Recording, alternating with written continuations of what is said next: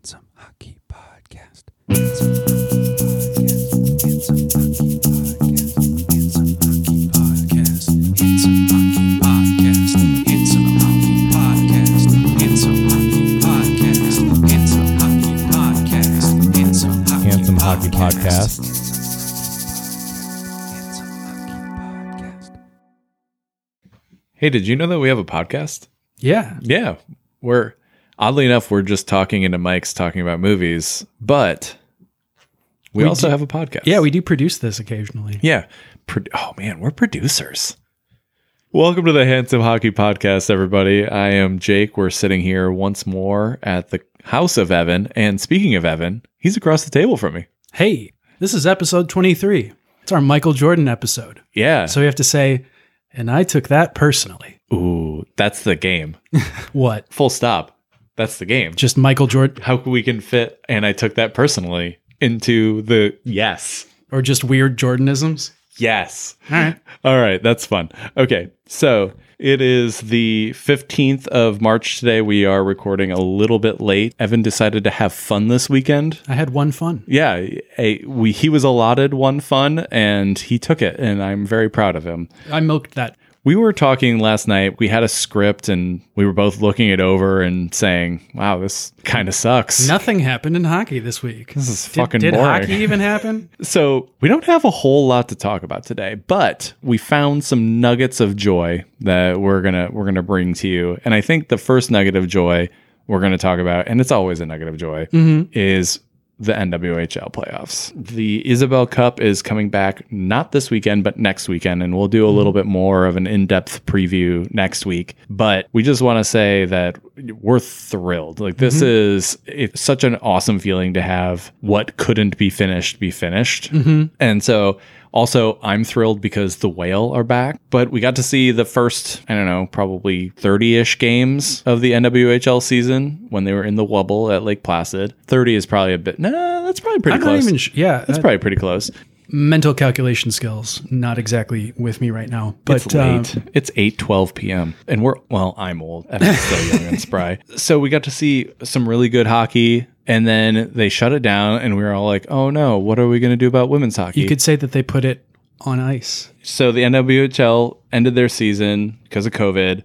And then the PWHPA came back and they played a series of games in Madison Square Garden, the United Center, another game in Chicago that were a ton of fun. So much skill that was on display in these games. There Yeah. was a ton of Olympians, all Americans or mostly Americans. Abby Roque, who is apparently going to be the best player in the world, in a, and sure enough, she's amazing. Kendall Coyne Schofield looked amazing as as always. Um, Brianna Decker, and so it was a lot of fun, and I don't know. I kind of come away from this all thinking if the NWHL can finish up as scheduled, this end up being a plus situation even past what they had planned. Like I feel like the PWHPA games and the NWHL games have been kind of spaced in a way that just keeps people's interest in women's hockey. And, you know, I think how NBC is and NBC Sports are kind of structuring showing them in larger TV markets, it seems like uh, the sky's the limit now for where they can take this. I completely agree. And I think that we're really starting to see the first big buzz about women's hockey, probably since the gold medal game in the last Winter Olympics, I would say. that Because was- those two teams do not like each other. and they're light years ahead of every other team in the world. Right. Yeah. You can Like, only watch are- us murder South Korea nine to nothing so many times. And the South Koreans are going to take it personally. Uh, But the South Koreans might take it personally, but they don't have anything to do against the juggernauts that are the US or Canada, as do most teams in the world. So we talked about this. This might be in one of the forbidden episodes, but the US and Canada are light years ahead of everybody. But there are other good teams. Like Yeah, there there are other other good teams in Sweden or in Europe that are, you know, slowly but surely kind of building up their their women's programs the US is obviously always so good at women's sports. It's we're way better at women's sports than we are men's sports. you know, we saw some drama with the NWHL, and there's some limited tension between them and the PWHPA just because they're two roster pools that ne'er the two shall meet, at least uh, currently structured. But the ancillary drama, you know, between the NWHL and Barstool or between the NWHL's bubble falling apart and the political intrigue. It just made it that much more interesting to me. The NHL could use some teams just randomly pulling out for COVID reasons, like New Jersey and Buffalo. I think Buffalo already just kind of ended their season, Mm-hmm. but they show up and Yeah, I think I just figured it out. I think I think Taylor Hall is actually paying a really accurate body double. He's just not quite as good at hockey. That's good for Taylor Hall because then he's not the guy who tripped over the blue line a couple of weeks ago. Yeah, it's just Taylor Hall uh, by proxy. But if the Predators just sort of stopped playing, would anyone notice? If a tree falls in the woods, The Socratic question is interview Ryan Johansen did the other day where he, he was just absolutely not having fun. He was just like they asked him like softball question like what can your team do and he's like score five goals in the third. you play hockey for a life. Right. Mm-hmm. That's how you're making a very substantial living, especially Ryan Johansen. How are you not having fun? I don't care how much you're losing. You're making millions of dollars to play the game that we started playing when we were four. I mean, I think professionals take it seriously and they know that that their jobs are on the line if they don't win. So You take it seriously, absolutely. But don't you wake up every day and go, oh, yeah, I'm a professional hockey player? No, you lose and you say, I took that personally. It's one thing when you sort of see like the affable hockey script lingo trotted out after a game. You know, oh, we, we didn't get four lines deep and we didn't roll for 60 minutes and yeah, we couldn't get pucks deep and, uh, you know, really struggled. And it's another thing when a player is just publicly like, fuck this. This sucks. Kyle Poso said something in the media this week. It's not easy right now. It's not easy. This is not an easy situation. Guys care. It's just not happening right now. I don't know how else to put it. It's tough. We're in a really tough spot here. Guys are trying and it's just not working. I don't know what else to say. I think that speaks to how professional athletes do approach what is fundamentally their jobs. Kyle Poso 2021 is Erik Karlsson 2023. Yeah, I mean, I don't think Kyle Okposo can ever do as much damage as Erik Karlsson. Erik Karlsson also complaining in the media about how his team is bad. I do want to get back to women's hockey, but I'll just say this quick mm-hmm. about Erik Karlsson. Erik Karlsson said that he didn't sign with the Sharks to go through a rebuild.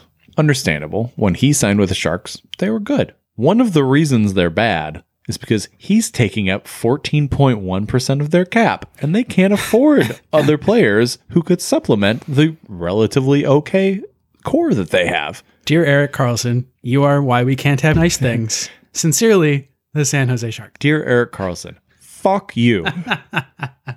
Take less money then. If winning is that important to you, if winning is that important, you take less money so the team can build around you, as opposed to taking up almost 15% of your team's entire cap hit. But nobody in the NHL does the Tom Brady, do they? I mean, nobody's like restructuring their contract as a star player so they can add people. Have you seen the first line in Boston? Have they restructured? They didn't have to. They all took less money so they could continue to be good every single year. Right. It, it, yes, two different things. And Tom Brady was also making like $150 million on endorsements every year. He didn't T- need his football money, also.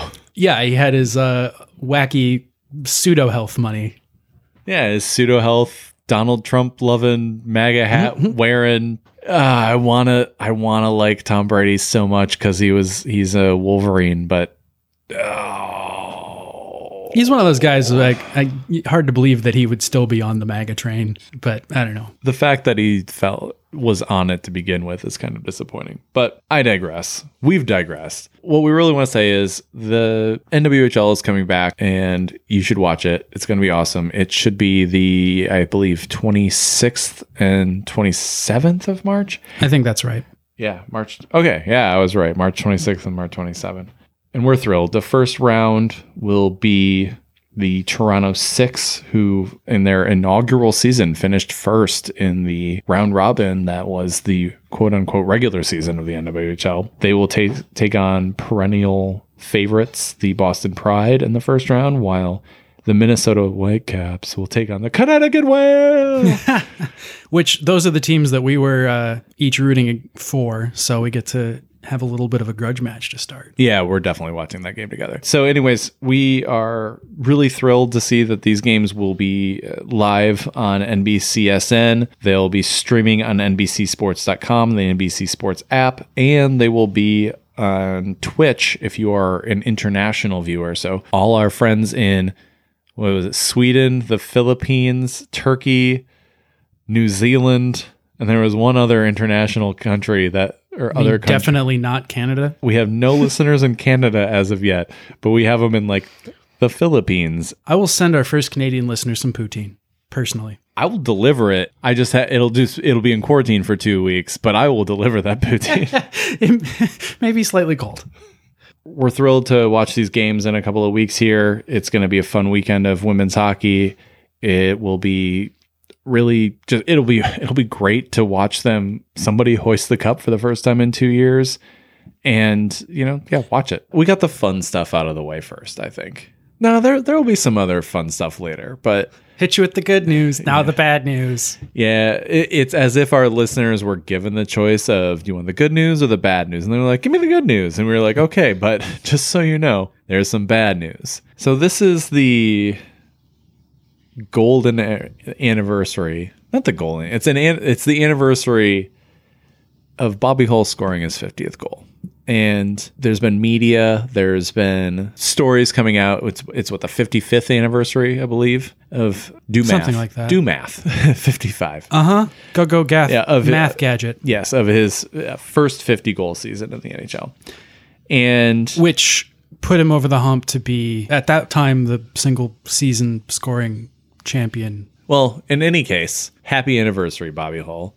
You fucking Nazi loving, racist, domestic abusing scumfuck. Yeah, so this came to pass because my mom, first of all, she was the genesis of the Fred Sasakamoose tribute we did last week, which is a super interesting story about a great, nice person that we like telling. This week, she texts me or emails me, you know, a This Week in Illinois History put on by our local Northern Public Radio station. And er, March 12th, 1966, Bobby Hull scores his 50th goal. And I took that opportunity to be like, well, mom, about Bobby Hull. He's not exactly someone we're a fan of. And yes, he is still alive.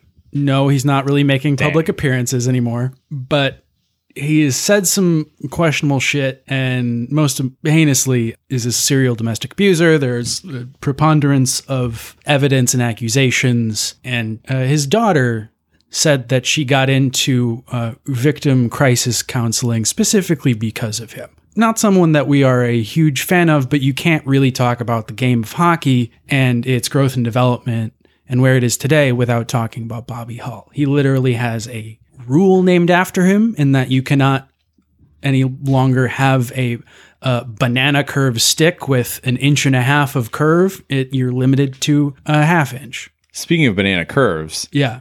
if he were a 21st century personality, he would have had banana clips in the guns that he chased his family around the house with. So that was actually a thing. Yes. Chased a family around the house with gun. with loaded shotguns. So Bobby Hull is one of the in every every sport, especially in the United States, but probably worldwide, has problematic figures, right? Especially in the United States, we have problematic people throughout our history. Like, oh, hey, George Washington, father of our country, also a slaveholder, that sort of thing.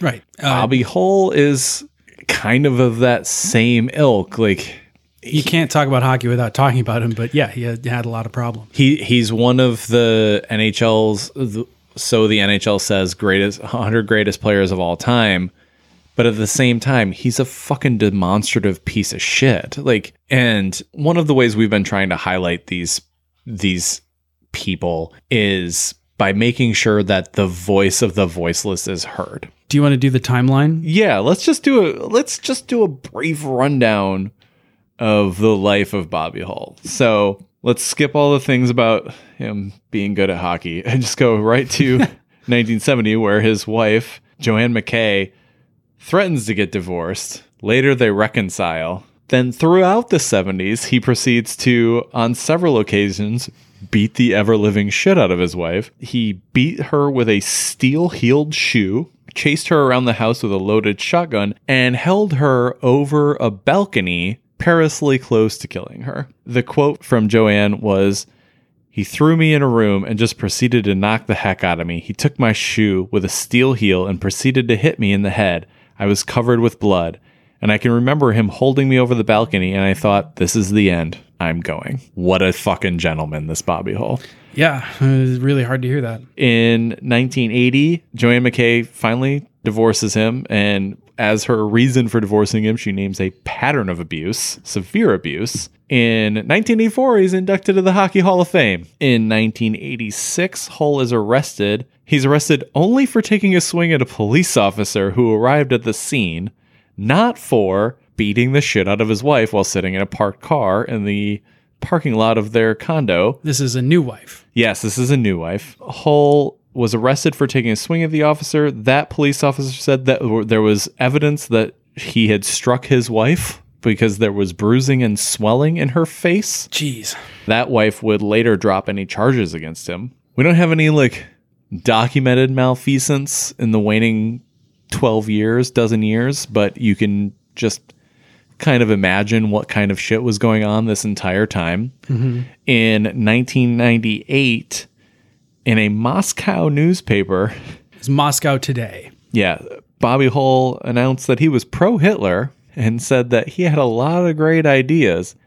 He just, quote, and I quote, he just took them a little too far. The genocide of 9 million people. Just, a, a bit little, too- bit- just a little too far. Uh, over the top. just a little too far. If he had only done 6 million, maybe seven and a half, we could have lived with that. he also said that black people in the US had too much power and were growing too rapidly, and that the Canadian government was too left wing and had too many undeserving people on welfare. Now, he did almost immediately after the fact disavow those comments in the Moscow paper, which, in light of more recent events such as Artemi Panarin's uh, accusations, you know, it, it gains a little bit more weight, but even if he didn't say that, it doesn't take away any of the spousal abuse. So, you know, it's sort of just icing on the cake, is it not? it's um i'm just i'm just gonna say i'm gonna believe the moscow today There's a reason that he is only trotted out every so often, but it's also a shame to the Blackhawks, you know, that he is one of their problems. Uh, they have several, but speaking of the chicago hockey team yeah, in 2007 he was named an official ambassador of the chicago racist mascots uh, not only that, they built a statue of him. detroit stadium named after a famous black boxer chicago hockey club racist statue Yeah, playing in the the uh, building that Michael Jordan built. And you know what Michael Jordan did? He took that personally. Two to one. This, I think, for us is what we would like to call, and maybe we'll make this a segment. I don't know, but this is a Mary fuck you to Bobby Hull, disgraced former NHLer. I hope that the rest of his life is miserable and that he's sad and that Brett doesn't ever visit. Yeah, I mean, Brett Hull may be one of the best things that Bobby ever did. And his daughter seems like an amazing person. She's a lawyer, very concerned with victims' rights. Uh, specifically victims of domestic abuse and domestic violence. And in interviews, she said, Oh, yes, I'm absolutely a lawyer fighting for the rights of those who've been domestically assaulted because of my dad. Yeah, and I mean, I don't think Brett in the media has said some said very glowing things about him either. I think maybe Brett's revenge on his dad was beating all of his records by a country mile. Yeah, being a better hockey player than his bumfuck dad was probably just like a good stick up the ass. So good. Yeah, I mean, you know, people will say he's a man of his time, you know, blah blah blah. But there were plenty of men in that area that didn't beat their wives and didn't beat their families. And didn't support the fucking Nazis. like I So, uh, figure I like it still blows my mind that we have this one obvious very apex evil in the history of humanity. We're like, okay, the Nazis were the worst fucking thing ever. mhm. And there are people who are like, nah, I want some of that. Well, and not only that, you know, we we ignore that the Koch brothers' dad built oil refineries for the Nazis. The IBM company actually sold the Nazis technology that allowed them to make the uh, Holocaust more efficient. I Uh, wore a pair of Adidas's over here. Right. Well, and there's there's almost eh, you know that's different actually in my mind. It, those were captive industry. What separates Hugo Boss is they leaned into designing the uniforms and like we're all about it. Like VW, they didn't have VW was created off of a personal edict of Hitler. right. The Dassler brothers, Adi Dassler, who created Adidas, and Rudolf Dassler, who created Puma, were both in the SS, Mhm. probably of their own volition, Mm. the records show. I will give Hugo Boss, the company, a lot of credit that if you go to their website, they did this huge research project on Hugo Boss Oh yeah. that was not at, in any way tied to the Hugo Boss company. And so they have this huge litany of the things that he did. And they are like, these are the things that have happened that our founder did. Hmm. And we do not agree with as a Oh, company. that's really interesting. I didn't know. They're that. one of the few companies that do that. Like, Coco Chanel was a fucking Nazi spy. IBM, you mentioned. Uh, Henry Ford was an inspiration to the Nazis. And Like- Henry Ford also published a printing of the Chronicles of Elders of Zion, which is the anti-Jewish.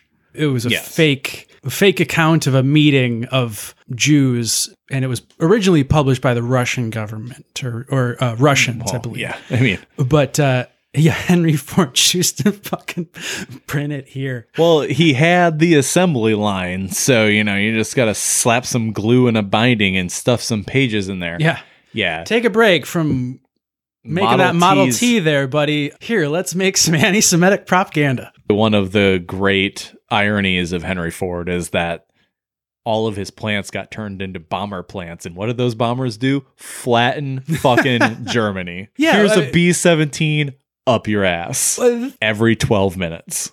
So yeah, Bobby Hull critical to the tale of the growing of the game of hockey. He's not Pretty- critical to the game going forward. No, and you know, one of those people that we really should be honest about because you can't not talk about him and so you got to tell the whole story. It's all sort of a piece of the same story. It's sports relationship to power and how it continues to intertwine itself is of continued interest to me. I mean, whether it's stadium deals or uh, Men political dominion over women in the sport. Yeah, you know, uh, uh, trans rights in the sport. Got into a big fight this week about trans rights and and stuff on Facebook, and you know, people that I was friends with on Facebook are like playing hockey. You know, posted something about a, a trans weightlifter that broke the woman's world record on weightlifting, and and you know how that was awful. And I was one of a couple of people chimed in just saying, yeah, no, that that it's not. I'm not offering any solutions as a straight white male that can't really doesn't really have a lot of room to speak on the subject. But that's kind of what we have postulated several times in the past. Like we realize that we are coming from pace, places of influence and privilege. Mm-hmm. And instead of sitting silently and enjoying that privilege and the things that it has brought us, we love the game of hockey, but would love to see a more diverse and inclusive sport of hockey. Since we sit in this place of privilege, we can use that privilege to affect that change. And so if people are out there listening and you're hearing us and you're saying, you know what, fuck yeah, this is what I believe as well, then you're the people that we want recruited amongst us. Like we're we're trying to just Even if you're just open to, you know, changing your opinions too. I mean, you don't go from 0 to 100 in terms of social consciousness without taking a leap of faith and kind of being rewarded for it. So uh, we hope to be you know, maybe uh, provide people with new information and new ways to look at things. Here's a true story. So I used to play in the Portland Ball Hockey League, uh, which is fucking awesome. If you're in the Portland metro area and you love hockey, you should play in PDX Ball Hockey. It's so much fun. Saturday mornings, Alberta Park, Northeast Portland. The what I will say is every year there's at least one, sometimes two or three female players in the Mhm. league. And one year I got knocked down by a female player in the league and a bunch of people, you know, as bros will do, Mm-hmm. were like, "Oh, you got knocked down by the girl," and I was like, "She's a better hockey player than I am. Yeah. I am not good. She's very good.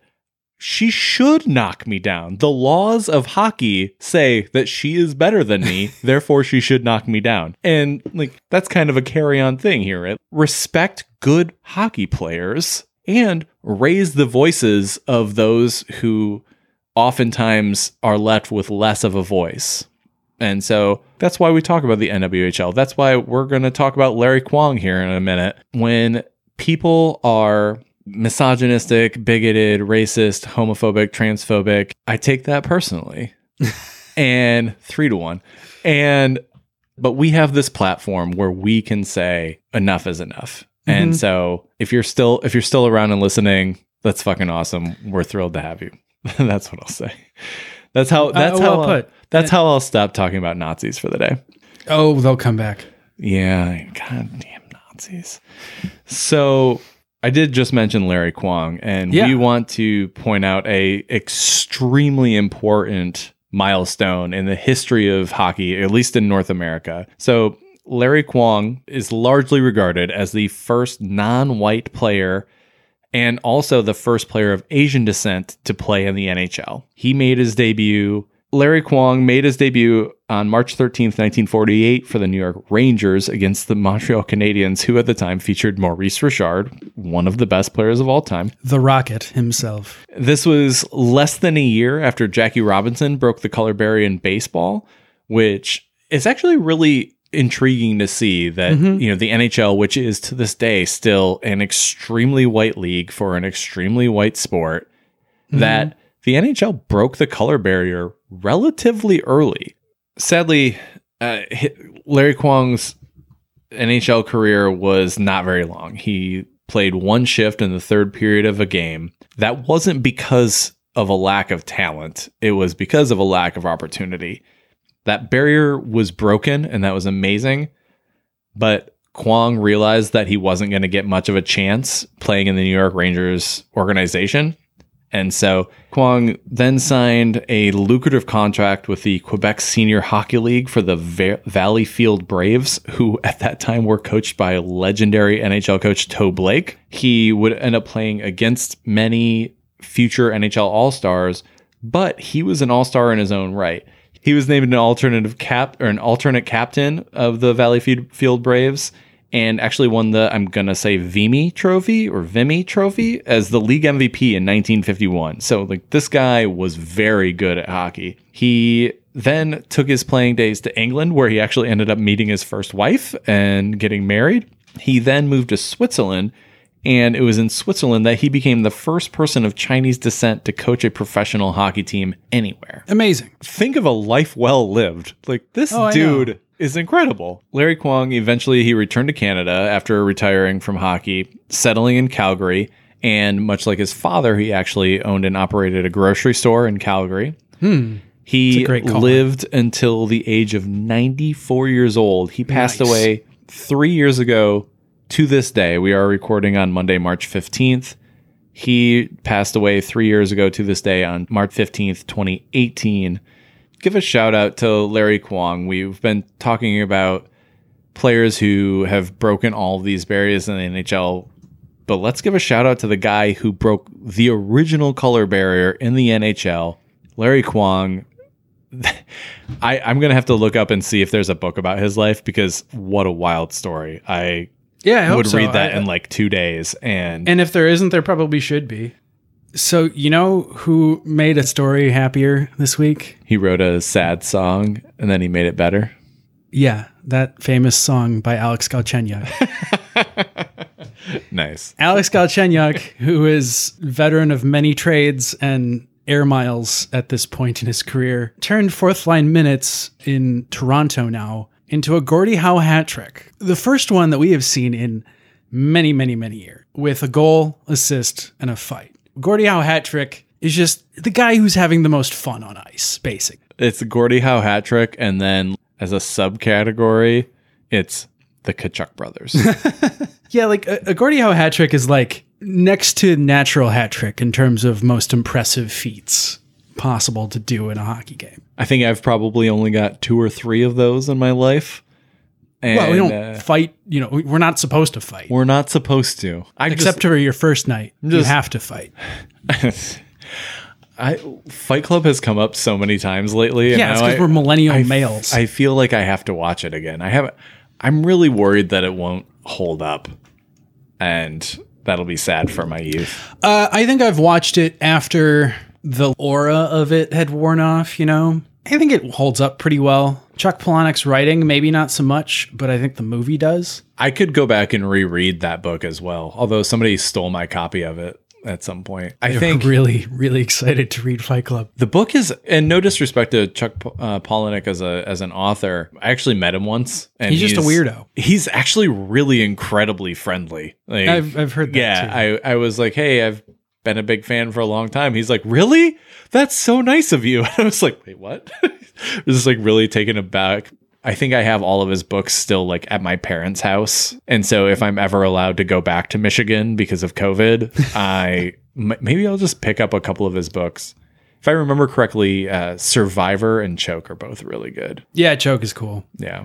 Speaking of Choke, the Oilers swept the Sens after they've been in the sort of the thorn in the side of the whole North Division. But the Sens are beating everybody else, and Toronto is lost a bad one. A, are the Oilers for real? And B, Toronto is like flavor of the week. every other week. Everybody's like, Toronto's the best team in the league. Oh, they're not very good, but they're the best team in the league. Oh, they're not really very good. Oh my God, they're the best team. I think this is the backstretch of the COVID season is just further evidence of global weirding. It's just kind of wild and crazy and wacky, and we don't like we have a lot to talk about, but at the same time, not a lot to talk about. So we end up riffing a lot. We're getting to the point where the Toronto media is just becoming the NHL media. I mean, in normal years, you hear Toronto in the background and you're like, yeah, yeah, we get it. The Maple Leafs, yeah, cool. Okay, they have a couple of cups. Cool. That's cute. When was the last one? But this year they're like, we're the best. And you're like, no, no, you're in the North and the North is sketchy at best. But we're the best in the North. Are you? We- We're the best in the North. Because uh, what was it? what was it? Two, three weeks ago, where they beat the shit out of Edmonton Uh-huh. and didn't allow Draisaitl and McDavid to have a point Oh yeah, and have the best week ever. and they ever, looked ever. unbeatable doing it. And then they played Ottawa and, And gave up a five to one lead.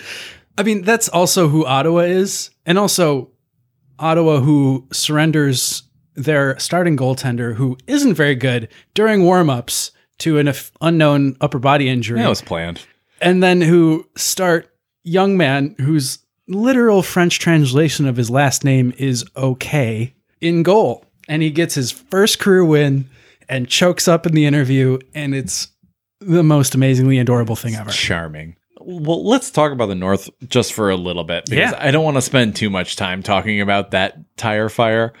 But Tire fire, I love it. I know I love it. It's but like, a Jersey Shore tire fire. it's it's absolutely a tire fire though. Like the, nobody is good. Toronto is everybody's totally good. Snooki. Yeah. Ooh. She wants was it smush mush? Was that I I will be perfectly honest, I never watched the show. And Mike, the situation, that's that's the Oilers. You don't like him one moment, and then the next moment you're like, oh yeah, all right. He's got a heart of gold.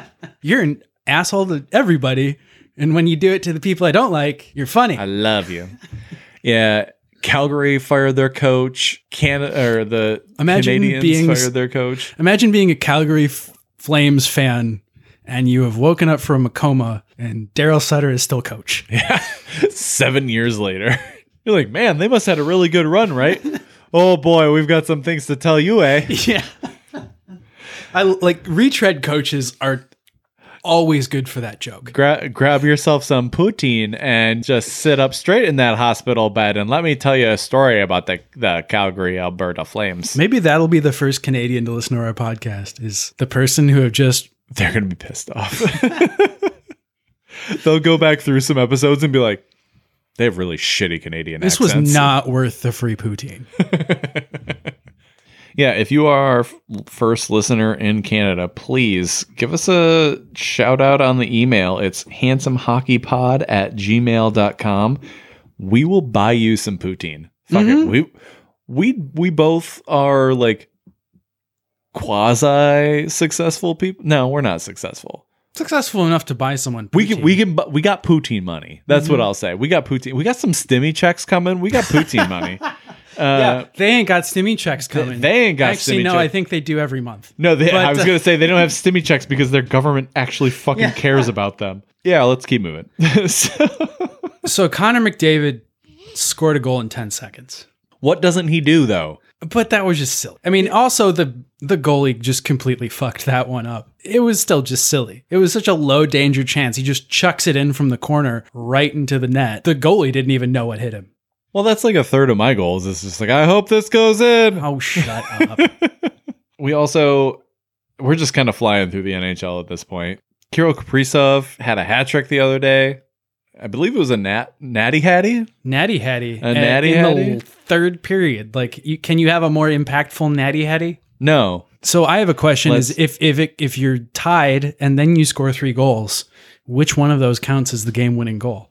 All of them. You get three game GWGs, Googs, Three googs. three Googs. Let's just end the Calder race now. Just give him the trophy. Just show up in For real. Minnesota. Just show up the Xcel Center and be like, "Oh, here, this is yours." And he'll be Yeah. like, "What is this?" They'll be like, "Oh, it's the Rookie of the Year trophy, the Calder." And he'll be like, "Oh, cool. Well, I'm Russian, so I don't get this." And Yeah, then and- everybody will explain it to him. The only losers in the scenario are the sports writers that want to write about the Calder like it's a race. Like just just end it. Just move on to some other race. Horse racing sucks, and this year's Calder race sucks. Hey, Eddie Olczyk takes that personally. Don't care. Yeah, somebody could come and break his legs like he's We're not saying break Cap- Kirill Kaprizov's legs. He's a beautiful boy and needs to just play hockey in his unfettered, beautiful, lovely way. I'm making a Tonya Harding joke and failing. Somebody could clump, club his legs and he should still win the Calder. Just Nancy Kerrigan won the silver. So, it. Mhm. so what you're saying is he's Oksana Bayul. But he's amazing. That that Yeah. question is over. we can stop thinking about that. We can what start. other trophies are out there that have some mystery left? we can actually think about the Jack Adams race if we want to. You know, like Joel Yeah. Quenneville has been doing an amazing job with Florida. Um, I'm so tired of that fucking guy, though. I, I know you probably personally are. Rod Brind'Amour is doing a hell of a job with Carolina. Yeah, well, I'm so tired of Joel Quenneville, but honestly, at this point, I think it's probably him. Florida shouldn't be as good as they are. Well, Carolina, yeah, well, Carolina's doing a lot of work without their number one goalie. They've had a lot of injuries. We've called I Florida being good for years, and then like they're finally living up to it under Quenneville. And that's with Barkov playing with Verhaeghe and the ghost of Anthony Duclair. There's not a whole lot of talent. Well, they're getting contributions up and down the lineup, and yeah, Noel Acciari, he Right. exists. Frank Vatrano. Yeah, I will say I'm I'm really excited that Lundqvist is having a or not Lundqvist, Holmquist, Hornquist, Hornqvist. Hornquist, Hornquist, Hornquist. As I hold up my fist, I'm really glad that Patric Hornqvist is having a really good year this year because there was all this talk about oh he was a product of Pittsburgh, despite the fact that he was playing on like the third and fourth line his last couple of years and Yeah. still putting up points. He's having a pretty lights out season down in Florida, and that's awesome to see. and the fact that Florida gets a new GM and then fleeces Jim Rutherford for Patric Hornqvist and gives them the Matheson contract, which is fucking Rough. terrible. What a turn of events in Florida. Like good for them. You have something on the script here and it's just Red Wings question mark. and so I love the Red Wings Mhm. despite all of their numerous faults. I have for years been on the let's not fire Jeff Blashill train. And the reasons are numerous, but the big one is he's really not been given a whole lot to work with in his time. No, He was made the coach at the tail end of a dynasty that died. I mean, the Red Wings made the playoffs, what, 25 years in a row, something like that, Mhm. which is unreal unbelievable consistency. and he was kind of like, "Hey, this thing's on fire, catch!" And so I wanted to give him a lot more grace than I would normally give a coach of the Red Wings, Dave Lewis, because you know he was he was just given a dumpster fire. Right. He was given a ter- Ken Holland mismanaged that roster. I know he was Ken Holland was given the edict to keep to win at all costs. Blah blah blah blah blah. Keep the keep the streak going. Blah blah blah. Mm-hmm. Don't care. Ken Holland made some terrible terrible decisions. Uh, we're still living with the Frans Nielsen contract. We're going to be living with the shattered remains of the Justin Abdelkader contract for like four more years. There, there's just there's a lot of shit to pick through there. So I was willing to give Jeff Blashill a lot of leeway and credit. I'm finally to the point where I will willfully say we need to get rid of fucking Jeff Blashill at the end of the season. Like this is a lost season. Yeah, no point the- in getting rid of a coach this season. Yeah, this is a lost season, and Unless- honestly, the un- Red Wings are playing pretty well. And again, mm-hmm. credit to Jeff Blashill for that. The reason I'm saying I'm done with Jeff Blashill is Evgeny Svechnikov. Svechnikov. Svechnikov. But the other one.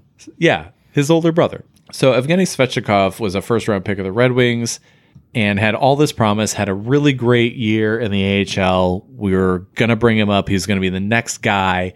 And then he blew out his knee, and everybody was like, oh, fuck, that's real bad. And he missed a year and then last year honestly last year wasn't right yet either but this year was supposed to be like we gave him a one year deal it was like okay this is like a make it or break it deal but if you give somebody a make it or break it deal you got to give them a chance to make it. Evgeny svechnikov despite playing well in the ahl despite playing really well in the nhl while he was up here is sent back down to grand rapids. At a certain point you've got dennis cholowski sitting down in grand rapids who is killing it. He was told that he had to become an elite power play guy in Grand Rapids, and he's fucking doing that. And meanwhile, Christian Djoos is like the worst player on the Red Wings, and but he gets power play minutes because doing the thing that we should be paying Dennis Cholowski to do in the NHL because he's actually one of our prospects. It's just really frustrating. And I know Yzerman is part of that discussion: who goes up, who goes down. Mm-hmm. At a certain point, you just got to say enough is fucking enough. It's a constant cycle of us treating Evgeny Svechnikov and other young players like shit when we're in the middle of a rebuild. And I don't care about how many minutes Frans Nielsen or Valtteri Filppula need to get the rest of the year. Kudos to them on great NHL careers. Mm-hmm. Let's play some young guys and see what we've got. Svechnikov was drafted 19th overall in 2015. Yeah, see, like you're just fucking around with a guy's life. Just give him a shot. He had four points in four games, and did he make some mistakes? Yeah. You know why? Because you've never given him a shot in the NHL. Michael Rasmussen keeps getting chances on the on the Red Wings, and he looks okay. Just give a guy a shot. There's obviously an awesome family pedigree. Andre is incredible. Just give this dude a shot who is also a first round draft choice. And I'm just really tired of the Wings seemingly jerking him around. Yeah, it, it's from an outside perspective, it seems really strange. Him, Givani Smith, Dennis Cholowski, these guys should be on that roster. And it's infuriating that we're playing seven defensemen and down a forward when we could just stick Evgeny Svechnikov on the third line and see what happens. And Red Wings rant. I don't talk about the Red Wings much on this podcast other than saying, well, if you haven't noticed yet, I'm a Red Wings fan. But that's my Svechnikov rap. I'm I think that was well put. tired. And Fuck Jeff Blashill. and you are uh, disembarking the Blashill train at the uh, nearest possible At like station. the 95th station, you only get 100. But I also think that coaches that are in his position don't last. Like he was always going to be a transitional coach. And sometimes you keep the transitional coach longer than you want to because your team isn't quite ready yet and because you haven't found your right coaching prospect or you you know haven't landed somebody that you want. And you bet that Yzerman has plans at the coaching position. Oh, position. yeah. He's got plans. He's got the Iser plan. Mhm. And we're all waiting for that next moment of the Iser plan that says, fuck this guy. Right. You know it's coming. So I'm really tired of seeing, and I know other coaches do this, but Jeff Blashill is my coach, so that's why I'll grow up about it. Him taking his mask down to yell at people. yeah, that's always stupid. To What see. the fuck? Are you do you think you can't be understood through a mask while you're yelling at Dylan Larkin who's six inches away? Put the fucking mask on, bud. Yeah, that And that part stop of, yelling of at- sports coaches always makes me laugh. And stop yelling at Dylan Larkin because he's a perfect child and we want him to be happy and healthy and beautiful for the rest of his life in a Red Wings jersey. Fuck Jeff Blashill. Yeah, okay, now I'm done with my Red Wings rant.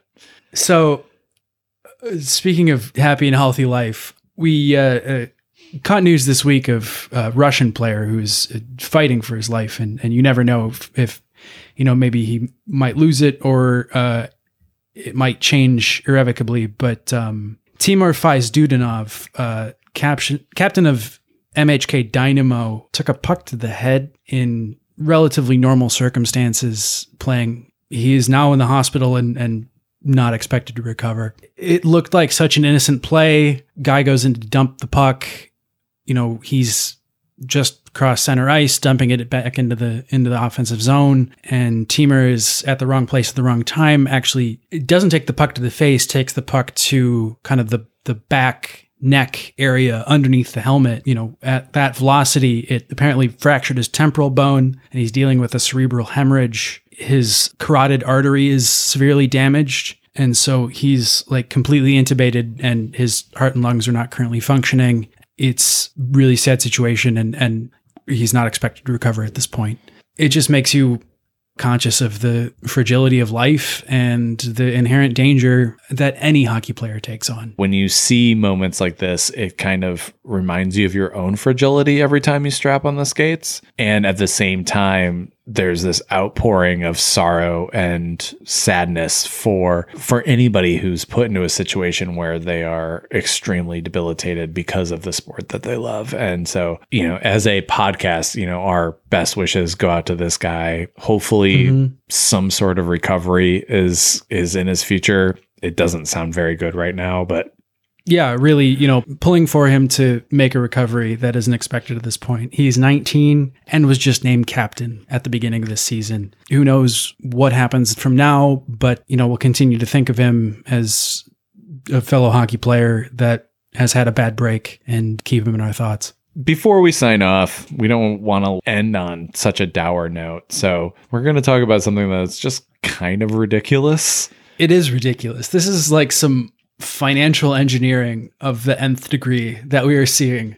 It's some next level weirdness So, that uh, only rich people can pull off. for real. Evander Kane and the San Jose Sharks expressed interest in court this week about voiding his contract. This is notable because he is currently in bankruptcy proceeding. And a lot of what his debts were taken on with the expectation of this contract. And so if they were to void his contract, it is actually sort of in his interest in that it affords none of his creditors any sort of redress.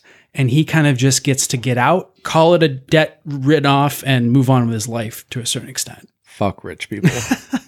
It does seem super unfair, right? Can I do that to my car payments? can I attach my debt to his and just like, oh yeah, and while we're doing this, Jake's college debt is forgiven. That's my Evander Kane voice. It's probably not very accurate. And while your college debt is a sneeze in the wind, I'm sure the suits would be like, nope, that is that's too much money. Yeah, the Biden administration would be like, hell no.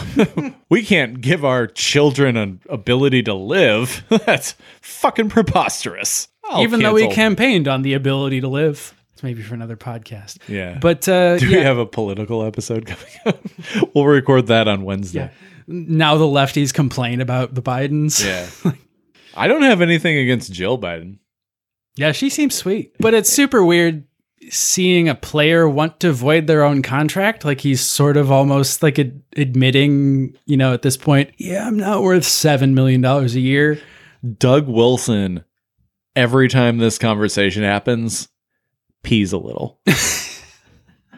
He's in, he's like in court, just like trying to contain his bladder. Like, Here's the thing. I really hope that if they void this contract, it still counts against the cap. Because Evander Kane not knowing how to safeguard his money should not free the San Jose Sharks from the cap hell that they got themselves into. but also, what a funny way to terminate this contract. Would it be as weird or weirder than Marian Hossa getting a flesh eating disease? Weirder because it's less contrived. You know what Evander Kane would do? Also get a flesh eating disease. No, he'd take that personally. but uh, okay, fine. You're just better at these damn games than I am. we'll see next week.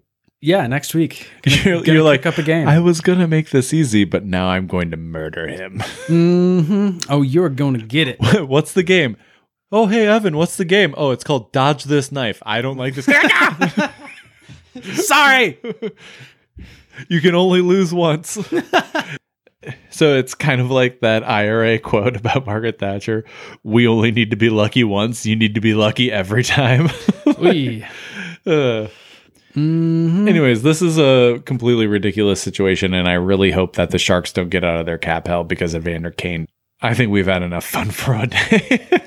I think so too. Thank you, everybody, for listening to episode 23 of the Handsome Hockey Podcast. At some point, we'll get to a thousand, and everybody will know our names, and we'll be witness, we'll be recognized everywhere we go, and people will be like, "Damn, they handsome." Until then, we're going to keep telling you about our social media presence.